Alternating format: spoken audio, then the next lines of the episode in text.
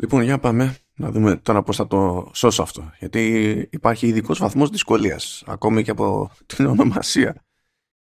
Λοιπόν, review έχουμε αυτή τη δόση. Έτσι, όποτε βγαίνει νόημα, το πηγαίνω λίγο ένα αλλάξει. Review, preview, review, preview. Όσο έχω τις άπειρες εκκρεμότητες από Gamescom, αλλά τέλος πάντων έχω εκκρεμότητες και σε review, οπότε πάμε. Αυτή τη φορά έχω κάτι περίεργο, το οποίο ναι μεν έχει παιχνίδι μέσα, μπορούμε να πούμε ότι έχει παιχνίδια μέσα, ε, όσο τέλος πάντων κακός και αν είναι κάποιος στο μέτρημα ή δύσπιστος κτλ., μπορούμε να πούμε ότι στη χειρότερη έχει δύο παιχνίδια μέσα. Αλλά τεχνικώ δεν είναι παιχνίδι. Είναι ε, interactive documentaire. Και μιλά, μιλάμε για το The Making of Karateka. Τώρα αν σας ακούστηκε λίγο περίεργο έτσι όπως το είπα, ε, είναι by design. Διότι υποθέτω, υποθέτω, δηλαδή τουλάχιστον εγώ έτσι το πετυχαίνω όλη μου τη ζωή, στην Ελλάδα αυτό που έχουμε συνηθίσει είναι να λέμε καρατέκα. Ε, έμαθα περίπου έντρομος τέλος πάντων ότι οι, οι αγγλόφωνοι τίνουν, όχι όλοι, αλλά τίνουν περισσότερο προς το καράτεκα. Το οποίο τέλος πάντων αν τα βάλουμε κάτω δεν είναι και ακριβώς παράλογο, αλλά το θέμα είναι ότι ε, ούτε το ένα είναι κανόνας, ούτε το άλλο είναι κανόνας, διότι πάρα πολύ απλά τα Ιαπωνικά δεν έχουν τόνους. Και η λογική είναι ότι έχουμε το καράτε, που είναι το καράτε, okay, και το κα, που είναι, πώς λέμε εμείς, ποιός, επίπλο ποιός, απλό ποιός, ξέρω εγώ.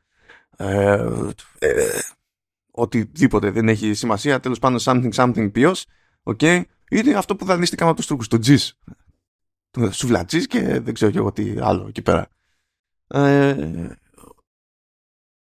αλλά οι Ιάπωνες πάνε με τη λογική ότι έχουμε το καράτε, κολλάμε και το κα. Όπως αντίστοιχα έχουμε το τζούντο και βάζουμε στο τέλος το κα για εκείνον που στην ουσία είναι μαθητής του τζούντο, δηλαδή ασχολείται με το τζούντο και τα συνάφη. Κάποιος ασχολείται με κέντο, λέμε κέντο, ε, κέντο και βάζουμε στο τέλος το, το κα.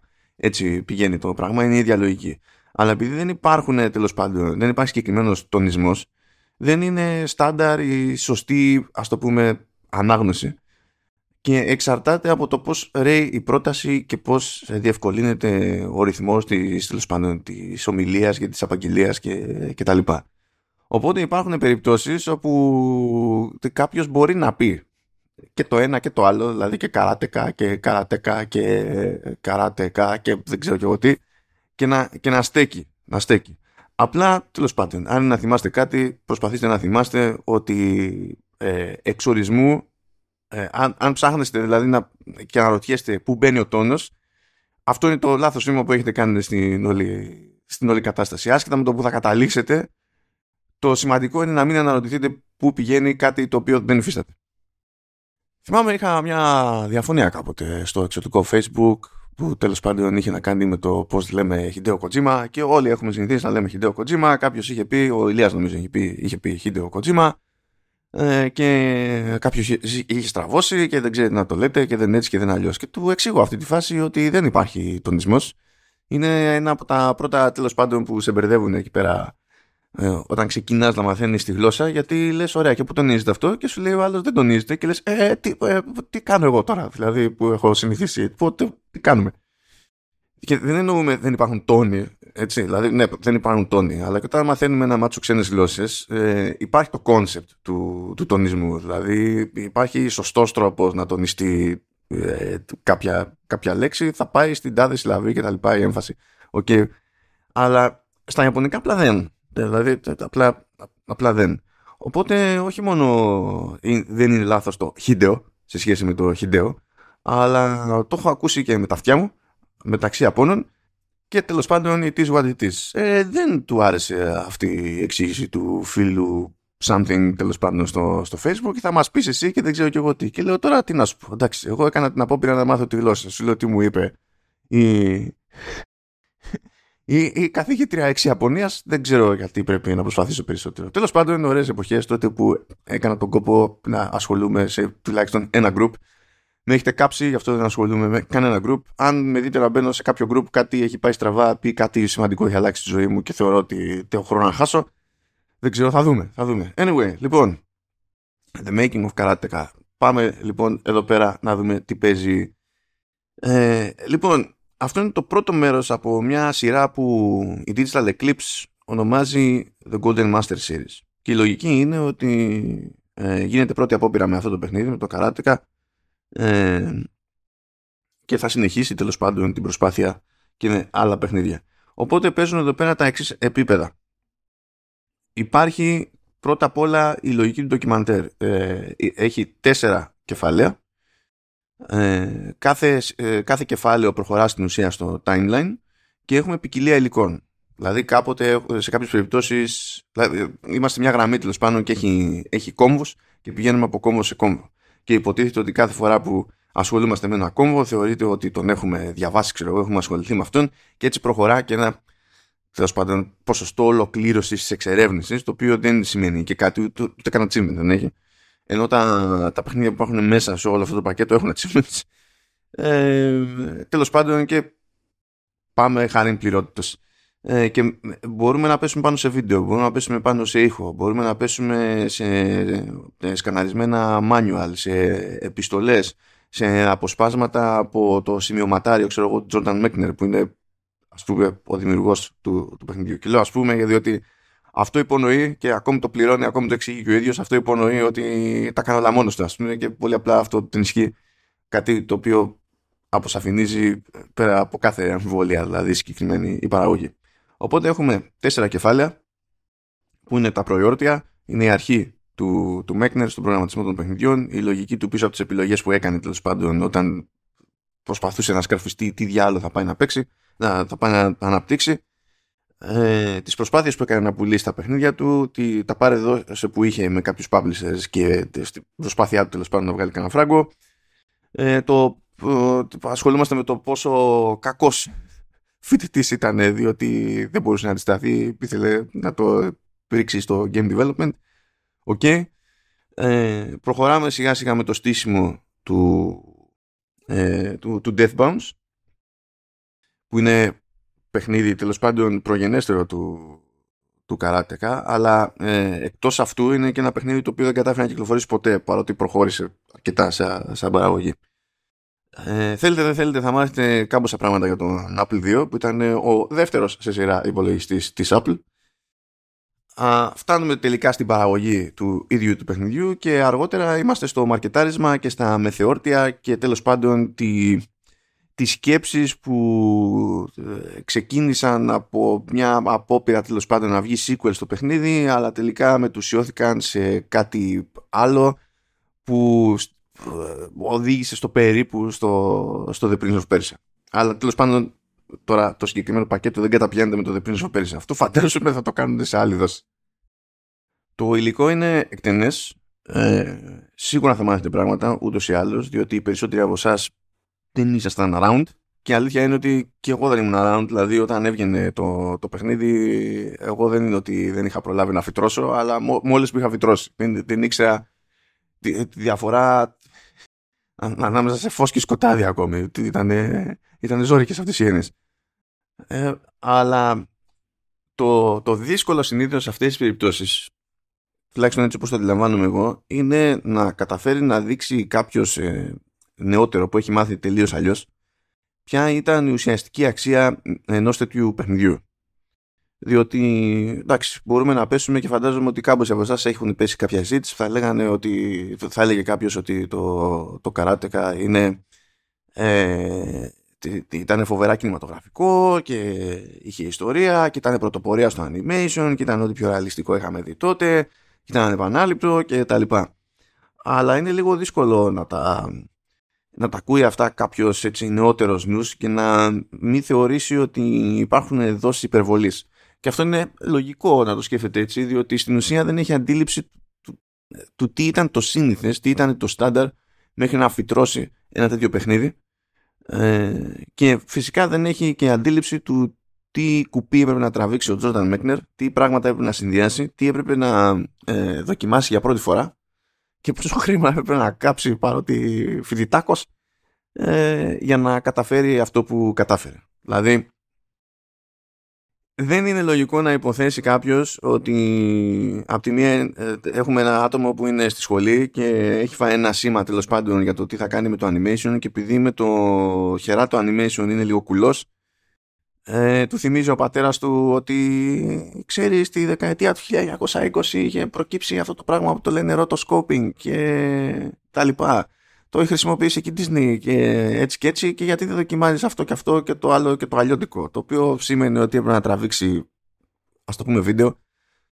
Ε, κάνουν μια διευκρίνηση μέσα στο τέλος πάντων στη συζήτηση ότι δεν ήταν βίντεο ήταν, ε, ήταν Super 8 και αυτό το λένε επειδή τέλος πάντων ε, ε, άλλα formats που ακολούθησαν πήραν το χαρακτηρισμό βίντεο ενώ εμείς όταν λέμε βίντεο σκεφτόμαστε ε, κινούμενη εικόνα όχι κάποιο format εξού και τέλος πάντων η διευκρίνηση ε, και τέλος πάντων θα τραβήξεις αυτό που είναι και μετά θα πάρεις ένα άλλο μηχανάκι το οποίο δεν ξέρω ποιο. Δηλαδή μου φαίνεται τελείως παράλογο το ότι οποιοδήποτε σε αυτήν την ηλικία θα μπορούσε να πληρώσει και να έχει τότε ε, και θα το πηγαίνεις καρέ-καρέ και στην ουσία θα κάνεις συχνηλασία πάνω από το καρέ, θα τα φτιάξεις όλα στο, στο χέρι και ύστερα θα πας στο κουτσούκου για να τα κάνεις pixel-pixel. Είναι εντάξει, είναι φάση αιώνες. Αιώνες η διαδικασία.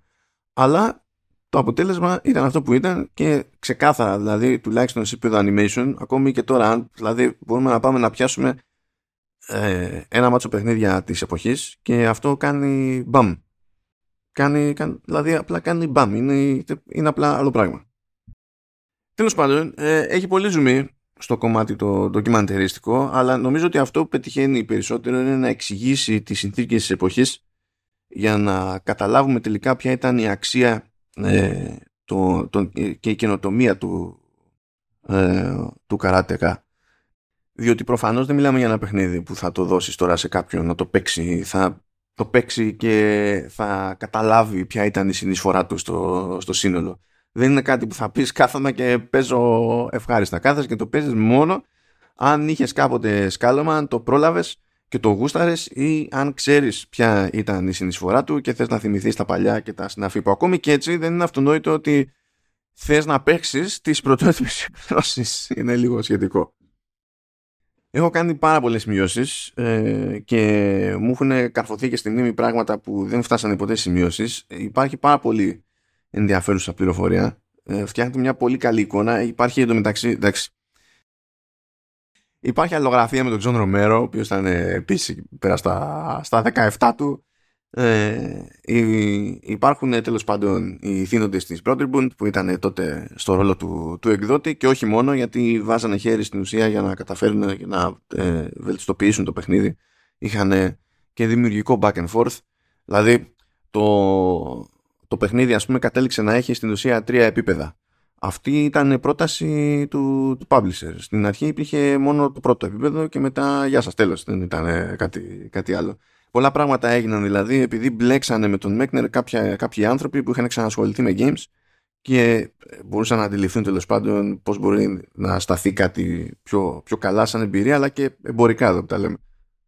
Πολύ, πολύ πληροφορία, ωραία πληροφορία. Ε, θα, μου αρέσει και η ειδική βαρύτητα που παίζει στη μουσική, η οποία μουσική ε, πρώτα απ' όλα η προσθήκη μουσικής ήταν η ιδέα του Francis Μέκνερ, του πατέρα του Μέκνερ, ο, ο οποίος για κάποιο λόγο είναι ψυχολόγος, ε, ο άνθρωπος είναι 92 τώρα ακόμα, ε, ο άνθρωπος για κάποιο λόγο είναι ε, ψυχολόγος, ε, καλός πιανίστας και Grandmaster στο, στο ε, σκάκι. Και, ε, what? Οκ, okay, εντάξει. Ήταν δική του ιδέα τέλος πάντων να, να μπει μουσική για να γίνει λίγο πιο δραματικό ας πούμε το, το παιχνίδι. Εκείνος τη συνέθεσε. Εκείνος έκανε την έξτρα δουλειά όταν από την πρώτη έκδοση του Apple 2 που τέλος πάντων ε, το Apple 2 ε, δεν ήταν έτοιμος ψυχολογικά για να πει παίζω μουσική, ήταν έτοιμος ψυχολογικά για να κάνει beep. Ε, αλλά τέλος πάντων έδωσε πολύ περισσότερο πόνο με, τα, με τη μουσική επένδυση όταν ήρθε η ώρα της μεταφοράς στον Commodore 64 που μπορούσε να κάνει πράγματα με τον ήχο τέλος πάντων και αυτά κληρονομήθηκαν και στην έκδοση για Atari και τα, και τα συνάφη. Παίζει πολύ πόνος με τη μουσική, πολλή ανάλυση. Υπάρχουν ακόμα και οι εξηγήσεις του ίδιου του, του Μέκνερ ε, που είχαν χρειαστεί τέλος πάντων προς τον publisher όταν ετοιμαζόταν η έκδοση του Commodore 64 και υπάρχει και σχολιασμός και από μουσικό που παίζει τα θέματα εκείνη την ώρα ε, σε λάθος κουρδισμένο synthesizer, ε, λάθος ρυθμισμένο, κουρδισμένο, get the idea, επίτηδες, επειδή και τότε ήταν αναγκαστικά λίγο λάθος τα, τα πράγματα, γιατί αυτά ήταν τα όρια στα οποία μπορούσε τέλος πάντων να κινηθεί κάποιος σε υπολογιστές σε ό,τι έχει να κάνει με ήχο.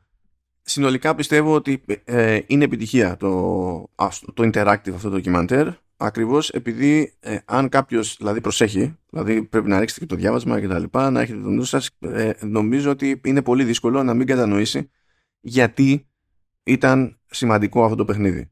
Ε, αν κάποιος έβγαινε και έλεγε ότι α, υπήρχαν κινηματογραφικές λήψεις γιατί έκανε κάποια κάτσα ας πούμε για, για το δραματικό της υπόθεσης ή α, ε, υπήρχαν ε, κάποιες εκπλήξεις παύλα παγίδες ε, μία μάλιστα στο, στο τέλος του παιχνιδιού είχε τσαντήσει έναν άλλον και αποφάσισε να προσπαθήσει να φτιάξει κάτι σαν sequel animation στο πρώτο παιχνίδι ε, απλά και μόνο για να ε, φτάσει να φέρει τα πράγματα έτσι ώστε να πάρει εκδίκηση ξέρω εγώ ολόκληρη ιστορία πολύ σχαβάλες σε κάποια σημεία αν είναι όμως ένα πράγμα τέλος πάντων να μείνει, πιστεύω αυτό έχει μεγαλύτερη πιθανότητα να μείνει. Πέρα από το κομμάτι της μουσικής που όντως δίνει πολύ πόνο, πολύ περισσότερο από όσο περίμενα και έχω ψοφάω για κάτι τέτοια, παρότι όχι μουσικός. Ε, είναι πως το παιχνίδι αυτό στήθηκε σε μια εποχή όπου αν είχες να πεις μια ιστορία με αρχή, μέσης και τέλος έκανες text adventure ε, και δεν έμπλεκες ιδιαίτερα με γραφικά και αν έμπλεκες με γραφικά, τότε είχες να κάνεις με ένα παιχνίδι που ήταν action και κατά κόρον ήταν αισθημένο ώστε να παίζεις ξανά και ξανά και ξανά και ξανά. Δεν ήταν το πρώτο παιχνίδι που είχε αρχή, μέσης και τέλος. Και μάλιστα ως προς αυτό λέει και ο Μέκνερ ότι τον είχε συγκλονίσει η ιδέα ότι κάτι τελειώνει, έχει να σου πει κάτι και τελειώνει, ξέρω εγώ. Ε, όταν έπαιζε το Choplifter, το οποίο τελείω τυχαία, επίσης τελικό, ε, ε, τελείως τυχαία το Choplifter ε, προήλθε από τον ίδιο publisher, όχι από τον ίδιο developer, αλλά από τον ίδιο publisher. Και αν κοντοσταθείτε λίγο, αυτό πλέον το θεωρούμε αυτονόητο. Δηλαδή, ακόμα και παιχνίδια που είναι στημένα για να είμαστε για πάντα βυθισμένοι στις λούπες, ε, κάνουν προσπάθεια να πουλήσουν κάποιο είδους story. Δηλαδή, ακόμα και τα τωρινά τα hero shooters, ας πούμε, ε, προσπαθούν να μας πείσουν ότι υπάρχει βαρύτητα από πίσω, για κάποιο λόγο τα κάνουμε όλα και έχουμε και χαρακτήρες με υπόβαθρο και δεν ξέρω και εγώ τι, που πραγματικά είναι, είναι διακόσμηση, έτσι, είναι, είναι διακόσμηση.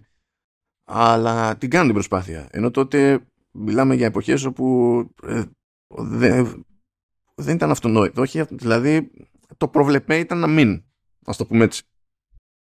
Αν είστε έτσι και λίγο πιο προκλητική μπορείτε να παρατηρήσετε εκεί πέρα όσα έκανε ο Μέκνερ στο Καρατεκά και να ε, σκεφτείτε ότι ακριβώς επειδή τα πράγματα ήταν σφιχτά από άποψη τεχνική δηλαδή και εκφραστικότητας τότε ε, με απλές κινήσεις, με απλές επιλογές μετέφερε εμέσως αυτό που έπρεπε να μεταφέρει ε, κάτι το οποίο δεν ξέρω μπορεί να σας θυμίζει το το, το, το έμεσο storytelling του, του Μιγιαζάκη. Δεν ξέρω. Δεν ξέρω άμα μπορείτε να βυθιστείτε σε κάποια τέτοια έτσι, τρύπα και να αρχίσετε να αναρωτήσετε πράγματα, αλλά εγώ έτσι το έζησα. Τώρα, θα μπορούσα να πω άπειρα πράγματα για πάντα. Δεν ξέρω, μπορεί να ασχοληθώ εκεί πέρα, να πειράξω και λίγο το, τον Ηλία στο, στο vertical slice. Θα δούμε. Ε, ε, νιώθω υποχρεωμένος να πιάσω το συγκεκριμένο επειδή μιλάμε και για ένα προϊόν με μια συγκεκριμένη λογική ας πούμε ε, να, να αξιολογήσω λίγο το πώς είναι στημένο ο μηχανισμός τέλος πάντων της εξερεύνησης αυτού του ντοκιμάντερ γιατί έχω μια-δυο διαφανίες εκεί πέρα με το, με το UI διότι ε, πολλές φορές φτάνουμε ας πούμε ξέρω εγώ έχει μια ξερή φωτογραφία. Και τη βλέπουμε τη φωτογραφία έχει και κάποια περιγραφή της φωτογραφίας. Τη διαβάζουμε. Ε, αν δεν πατήσουμε ένα πλήκτρο για να δούμε μεγαλύτερη τη φωτογραφία και μπορούμε μάλιστα να την πάμε πέρα δόθε να, κάνουμε, ε, να τη μεγεθύνουμε και τέτοια το ίδιο και σε επιστολές για να τις διαβάσουμε καλύτερα και πιο εύκολα και τα λοιπά okay. αν δεν κάνουμε αυτό το ένα πάτημα τότε το σύστημα πρόοδου θεωρεί ότι δεν είδανε τη φωτογραφία. Παρ' όλα αυτά σε άλλα nodes σε άλλους κόμβους κυρίως εκεί πέρα που έχει κάποια σημείωση τέλος πάντων από το ημερολόγιο του, του Μέκνερ ε, με το που πάμε εκεί, απλά πηγαίνουμε στον κόμβο, το παιχνίδι θεωρεί ότι κάναμε. Προ... Το παιχνίδι, τέλος πάντων, ναι. ε, το σύστημα θεωρεί ότι ε, κάναμε κάποιο είδους πρόοδο και το, θεω... το θεωρεί ότι είναι αναγνωσμένο, ας το πούμε έτσι. Αυτό δεν είναι έτσι, δείγμα συνέπειας. Και ακόμη το, δηλαδή το εξτραδάκι που έχω είναι ότι στην ουσία τι έχουμε ένα κόμβο εκεί πέρα που το ιστορικό του ξέρω εγώ είναι σκούρο και όταν θεωρείται αναγνωσμένο, ας το πούμε έτσι, ότι προβλήθηκε, ε, γίνεται λευκό. Αλλά συνήθως αυτό το UI είναι αρκετά μαζεμένο ώστε καθώς προχωράμε εκεί πέρα στο timeline να μην είναι έτσι δεν και καλά σαφές ε, στα γρήγορα. Οπότε νομίζω ότι ε, γραφιστικά σήκωνε τέλος πάντων μια τσαχπινιά παραπάνω για να είναι πιο, πιο ξεκάθαρο. Ηχητικά δεν πάνε άσχημα διότι όταν κάτι υποτίθεται ότι το είδαμε έχει και σχετικό ηχητικό εφέ κάνει και ένα τέλος πάντων εφέ λίγο έτσι γραφικό που απλώνεται, αλλά πριν μπει στη διαδικασία δεν φαίνεται εύκολα με το μάτι. Δηλαδή σε κάποια φάση μου είχαν ξεφύγει κάποια πράγματα, ενώ τα είχα δει όλα. Το σύστημα θεωρούσε ότι μου είχαν ξεφύγει κάποια πράγματα. Και όταν μπήκα ξανά στο, στο timeline, προσπαθώντας να βρω τι άλλο είχα ξεχάσει πού, ε, δεν ήταν ξεκάθαρο με μια-δυο ματιές Οπότε πήγα τσουκου τσουκου όλους τους κόμβους πάλι από την αρχή μέχρι να καταλάβω τη διαφορά. Το οποίο δεν είναι ευέλτιστο.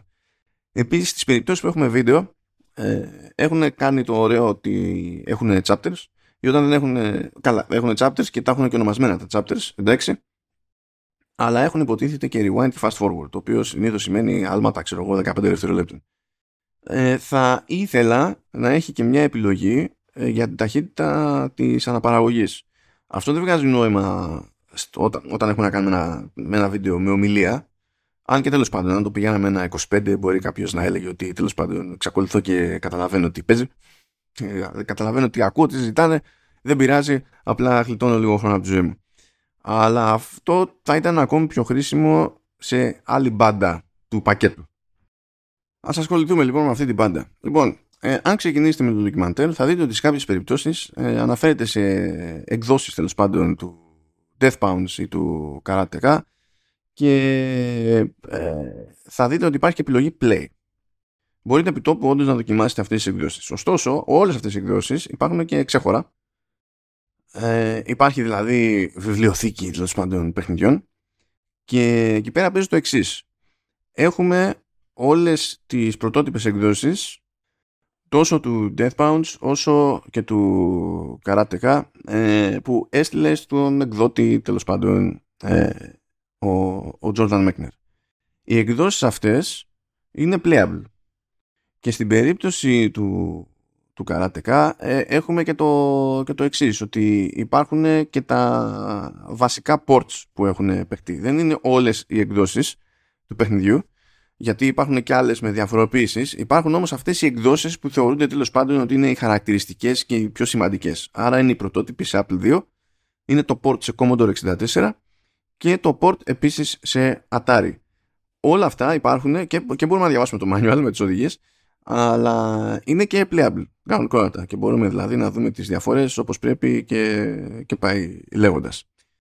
Υπάρχει επίσης ε, και μια τελική ας το πούμε έκδοση που είναι πειραγμένη από την Digital Eclipse.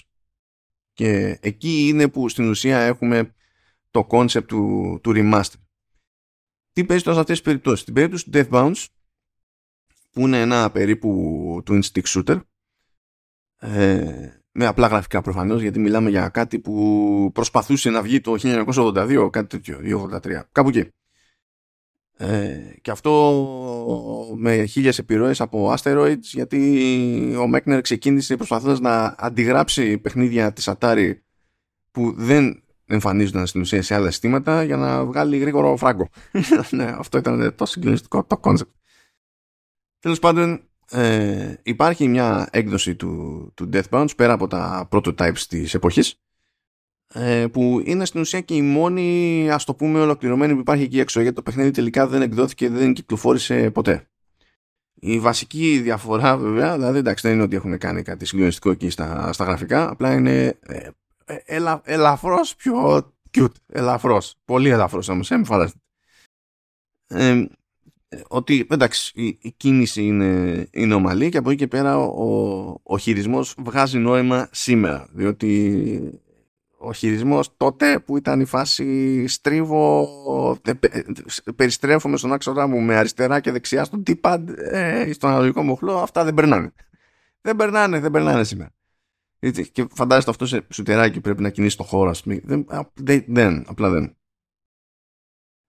το ίδιο έχει γίνει και με το, και με το Karateka.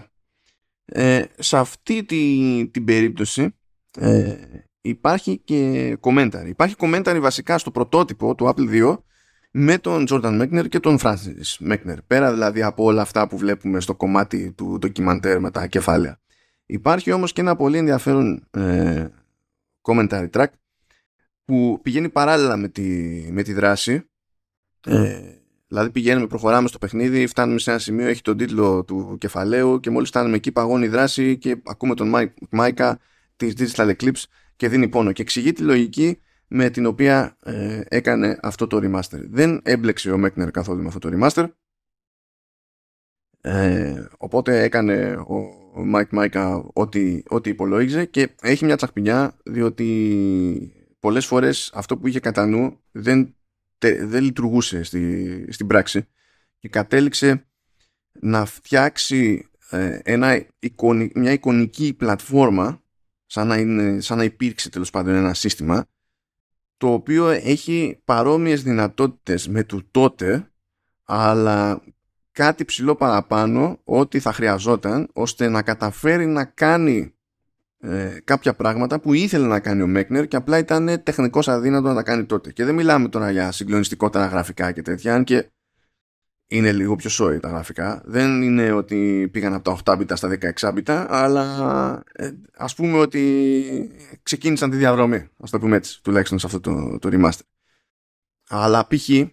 Ε, ήθελε σε κάποια φάση ο Μέκνερ, καθώς τρέχει ο ήρωας, ε, να κάνει cut η κάμερα και να δείχνει έναν αντίπαλο φρουρό που έρχεται προς τη μεριά μας και έκανε μετά πάλι κάτι στον ήρωα και πηγαίναμε πέρα δόθε και έτσι αυτό δημιουργούσε έτσι μια προσμονή για την επερχόμενη σύγκρουση. Αυτό υπάρχει στο πρωτότυπο κανονικά. Κάτι όμως που δεν μπόρεσε να κάνει είναι σε κάποια περίπτωση που ε, ήθελε να δείχνει έναν φρουρό να έρχεται, έναν φύλακα να έρχεται, αλλά και έναν άλλον να τρέχει προς τα πίσω για να ειδοποιήσει τον Άκουμα που ευτυχώς τον είπανε τέλος πάντων καλά Αμερικανοί είναι Ακούμα τον λέγανε αλλά τέλος πάντων τον Άκουμα ε, ξέρω ότι δεν υπάρχουν τόνοι όντως δεν υπάρχουν τόνοι αλλά όταν το λες ξερά υπάρχει τάση να πηγαίνει προς τα εκεί. Τέλος πάντων οκ. Okay. η, η πρώτη ιδέα που είχε για το όνομα εκεί πέρα ο, ο Μέκνερ του κακού ήταν Κρατάνγκ όχι. Αυτό κάνει maximum για χιονοτζάκια. Δηλαδή, όχι. όχι. Τέλος πάντων, θα έτρεχε άλλος ένας χαρακτήρας προς την αντίθετη πλευρά για να τον ειδοποιήσει. Και πολύ απλά δεν υπήρχε περίπτωση να βάλει δεύτερο χαρακτήρα στο ίδιο πλάνο και ειδικά σε τέτοιο μέγεθος. Γιατί και μόνο το ότι ήταν τόσο μεγάλοι χαρακτήρες στην οθόνη ήταν κουφόια την εποχή. Ε, δεν μπορούσε να βάλει δεύτερο χαρακτήρα και δεύτερο χαρακτήρα κινείται κιόλας μαζί με άλλον στο ίδιο καρέ χωρίς να καταρρεύσει το σύμπαν. Δηλαδή απλά δεν έπαιζε. Εδώ για να καταλάβετε στον Apple 2 ε, ή, ή έπαιζε ήχος ή, ε, ε, ή υπήρχε animation. Και τα δύο μαζί δεν, δεν ήταν επιλογή. Έχει λοιπόν και εκεί πέρα zoom Τώρα, ε, μια διαφορά που παίζει στα remaster σε σχέση με τα prototypes και τις τελικές εκδόσεις από τα διαφορετικά ports. Το prototype πρέπει να καθίσετε να το παίξετε. Ας πούμε. Άσχετα με το αν θα ασχοληθείτε με το commentary ή όχι, αυτό είναι προαιρετικό. Ε, καλά, έτσι κι αλλιώς αυτό ισχύει μόνο στην περίπτωση του Karateka. Το στο Death Pounds δεν είναι ότι έχει κάτι σε commentary. Στα υπόλοιπα όμως, τόσο τα prototypes όσο και τις τελικές εκδόσεις του τότε που τρέχουν με emulation στην ουσία, εδώ υπάρχουν δύο επιλογές. Μπορείτε να παίξετε το, την κάθε έκδοση ή μπορείτε να τη βάλετε να τρέχει μόνη της. Και σε εκείνη την περίπτωση Όποτε θέλετε με το πάτημα ενός πλήκτρου μπορείτε να μπείτε στη δράση κανονικά ή μπορείτε να κάνετε fast forward και rewind. Εδώ είναι που κολλάει το προηγούμενο μου σχόλιο διότι ε, θεωρώ ότι άντε να κάνει κάποιος ξέρω εγώ, ένα πέρασμα από κάθε έκδοση για να δει πώς διαφέρουν ας πούμε τι έπαιξε και, και τα λοιπά και υπάρχουν κάποια κομμάτια στη δράση που έτσι κι αλλιώς είναι ίδια. Δηλαδή, άμα τη δεις την πρώτη φορά και την δεύτερη φορά είναι η ίδια φάση, και την τρίτη φορά είναι η ίδια φάση, άμα έχεις παρατηρήσει το, ποια είναι η διαφορά στον ήχο, ποια είναι η διαφορά στα γραφικά και σε κάποια πράγματα, ξέρεις. Θες να δεις τι παίζει, ξέρω εγώ, ε, σε συγκεκριμένα σημεία. Και εκεί θα είχε ένα νόημα ένα, ένα fast forward που να μην είναι απλά άλματα ανά 15 δευτερόλεπτα. Δεν είναι εδώ και κάτι δύσκολο για να πούμε ότι το κάνουμε, δεν ζητάμε λαγούς με πετραχίλια. Θα ήθελα να υπάρχει αυτό εκεί πέρα. Τώρα έτσι μερικές τελευταίες σκέψεις για το, για το format. Έτσι, διότι ναι, ε, αυτή η προσέγγιση που ονομάζεται στην προκειμένη Goldmaster Series πρώτα απ' όλα δεν είναι κάτι τελείως καινούργιο σχετικά πρόσφατα πέρυσι νομίζω ε, είχαμε το Atari 50 που έκανε κάτι, κάτι ανάλογο και ναι, ε, εδώ μπορούμε να δείξουμε πράγματα. Έχουμε πρόσβαση σε έγγραφα, έχουμε πρόσβαση σε ηχητικά, έχουμε πρόσβαση σε βίντεο, έχουμε πρόσβαση σε διάφορα πράγματα που είναι λιγότερο εύκολο να τα κάνουμε να λειτουργήσουν σε βίντεο. Δηλαδή, κατά τα ψέματα, ό,τι ντοκιμαντέρ και να βάλουμε εκεί πέρα, δεν μπορούμε να πετάξουμε στον άλλον, στην οθόνη του άλλου, να πάρει μια επιστολή και βγάλει τα μάτια σου και διάβασε, ξέρω εγώ. Έτσι, δηλαδή, οκ. Okay. Ε, ακόμα και αν πούμε ότι δεν μας ένοιαζε καν να έχουμε πρόχειρα τα παιχνίδια ώστε να μπορεί να τα δοκιμάσει σε διαφορετικές εκδόσεις ο παίκτης. Ακόμη και τόσο ξερά να το πηγαίναμε απλά καθαρά ντοκιμαντέρ, αυτό το format έχει, έχει πλεονεκτήματα. Τώρα, η απορία δική μου, που είναι κάτι που είχαμε συζητήσει και με τον Ηλία σε επεισόδιο Vertical Slice, είναι το ποια θα είναι σε βάθος χρόνου η τύχη αυτών των εκδόσεων. Διότι και πάλι στείνεται έκδοση αναφόρμα, δηλαδή θα βγει για PlayStation, θα βγει για Xbox και τα λοιπά, θα βγει ok. Και αν ξυπνήσουμε μια μέρα ας πούμε και πει ο κατασκευαστής ότι ο πακέτο παιδιά θα γυρίσουμε στα παλιά, δεν θα είναι αυτονόητο ότι παλαιότερες παραγωγές θα παίζουν στο καινούριο, στην καινούργια πλατφόρμα διότι ξέρω εγώ ακόμη και να είναι συμβατό το hardware αλλάξαμε τόσο πολύ τα φώτα στο software που είναι ολόκληρη ιστορία και δεν because reasons ό,τι να είναι. Ε, τότε τα τρώει μαρμάγκα αυτά τα ντοκιμαντέρ ε, ενώ αισθανό, αισθάνομαι πιο σίγουρος για κάτι το οποίο θα ήταν σε βίντεο διότι κάπου, κάπου κάποιος τέλος πάντων θα είχε backup του βίντεο και στη τελική θα ήταν ένα αρχείο το οποίο θα μπορούσε μετά να τα τρίψει σε κάτι άλλο για να επιβιώσει και τα συναφή. Τα μεμονωμένα αρχεία αν ήταν PDF και τέτοια πάλι που ξέρουμε τι θα κάνουμε για να τα σώσουμε εκεί και να είμαστε πιο, πιο safe. Ε, ακόμα και οι εκδόσεις τέλος πάντων ε, το, οι παλιές εκδόσεις του παιχνιδιού ξέρουμε πώς γίνεται το πράγμα αυτό. Εντάξει, προφανώς δεν έχουμε τη... δεν θα είχαμε τα remasters της υπόθεσης και, τα... και το έξτρα περιεχόμενο με βάση το remaster όπως είναι η σκέψη του Mike Micah ε, για το στήσιμο τη... τη... τη... της πειραγμένης έκδοσης τέλος πάντων του, του Karateka. Ω προς αυτό είναι που ανησυχώ λίγο, κυρίως επειδή επικοινωνιακά και η Digital Eclipse ε, το έχει περάσει και σαν μια νέα διαφορετικού στυλ προσπάθεια συντήρησης του, του παρελθόντος. Δηλαδή, αν το εννοεί απλά για τις μνήμες του παρελθόντος, τότε ξέρω εγώ εντάξει. Αλλά αν το εννοεί και γενικότερα, ε, εκεί δεν ξέρω τι μας ξημερώνει. Δηλαδή, δεν νομίζω ότι ξέρει κανένας, ούτε αυτή δηλαδή.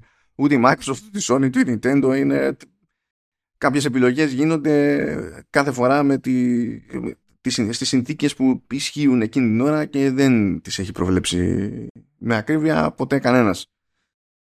Τουλάχιστον όχι σε μεγάλο βάθος χρόνου. Πάντως στο σύνολο είμαι θετικός. Ε, έμαθα πράγματα ε, ή αναπροσδιορίσα πράγματα που θεωρούσα ότι ήξερα και θα επιμείνω ότι η επιτυχία αυτής της προσπάθειας είναι ότι ε, δίνει όχι ιδανική αλλά δίνει αρκετά καλή εικόνα του τι ήταν στάνταρ τότε για να έχουμε ένα μέτρο σύγκρισης για αυτά που κατάφερε ο Τζόρνταν Μέκνερ με το, ε, με το καράτεκα. Αν δεν πετύχαινε αυτό τότε δεν έχει σημασία αν θα είχαν κάνει remasters, αν θα είχαμε τα prototypes και τα λοιπά. Απλά θα ήταν σαν να έχουμε ξανά πακεταρισμένα πράγματα που έτσι κι αλλιώς μπορούμε να βρούμε δεξιά και αριστερά. Με αστερίσκο και για το, για το remaster. Ε, με βάση αυτά θα συνεχίσω να ενδιαφέρομαι για το λεγόμενο Gold Master Series. Αυτό υποτίθεται ότι είναι το νούμερο 1. Θα δούμε πόσο θα τραβήξει αυτό το πράγμα. Οπότε άμα συνεχιστεί αυτή η σειρά, τουλάχιστον σίγουρα η Digital Eclipse θέλει να συνεχιστεί, ε, θα προσπαθήσω να την παρακολουθήσω διότι με ψήνει, με ψήνει. Και είναι εύκολο να πέστε σε λαγουδότρυπα, παιδιά, για, για πράγματα. Δηλαδή να πιαστείτε από μια πληροφορία που ναι μεν έχει σχέση με το όλο εδώ, αλλά να μην ε, είναι τώρα, να μην έχει νόημα να εστιάσει όλο το υπόλοιπο πάνω σε αυτό το σημείο, αλλά να ξεκινήσετε εσείς δικές σας αναζητήσεις. Δηλαδή εντάξει, εγώ ξέρω ότι συγκλονίστηκα σε κάποια φάση με ένα digitizer που είχε και τη λογική του digitizer τότε, σαν, σαν φάση, εντάξει. Ε, είχε, είχε, έχει, έχει, έχει, έχει διάφορα πραγματάκια, διάφορα πραγματάκια. Που είναι εύκολο δηλαδή να γίνουν ένασμα για δικές σας αναζητήσεις και εξερευνήσεις. Αυτά λοιπόν και για όποιον ξέρει ή για όποιον έχει περάσει ήδη από το συγκεκριμένο προϊόν να θυμίσουμε έτσι ένα από τα μαθήματα του παιχνιδιού ότι όταν πάμε να σώσουμε την πριγκίπισσα χρειάζεται ευγένεια παιδιά, χρειάζεται ευγένεια. Πολιτισμός πάνω απ' όλα. Αυτά από μένα, χαιρετώ και επανέρχομαι όσο νούπο μάλλον με κάτι από Gamescom. Για τη χαρά.